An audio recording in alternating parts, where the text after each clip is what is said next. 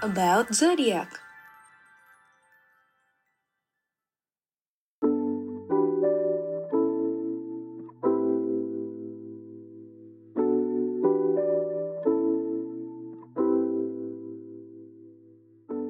Selamat datang matahari.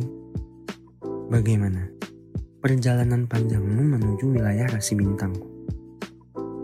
Apakah menyenangkan? Banyak cerita menarik terjadi di rasi bintang Virgo. Kalau begitu, sekarang giliranku untuk bercerita. Tapi, tunggu. Izinkan aku memperkenalkan diri terlebih dahulu. Halo semuanya, aku Libra. Zodiak yang terletak pada urutan ketujuh sebagai tanda astrologi. Sehingga sampai tanggal 23 bulan depan, matahari akan berotasi di sepanjang wilayahku. Tahu nggak sih? Aku memiliki keistimewaan loh.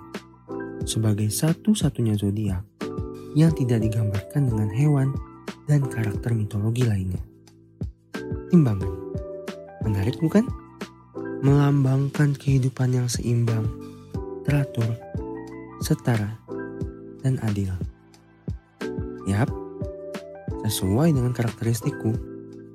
Hmm, apalagi ya yang harus aku perkenalkan? Sepertinya sudah cukup. Oke, aku akan memulai ceritaku.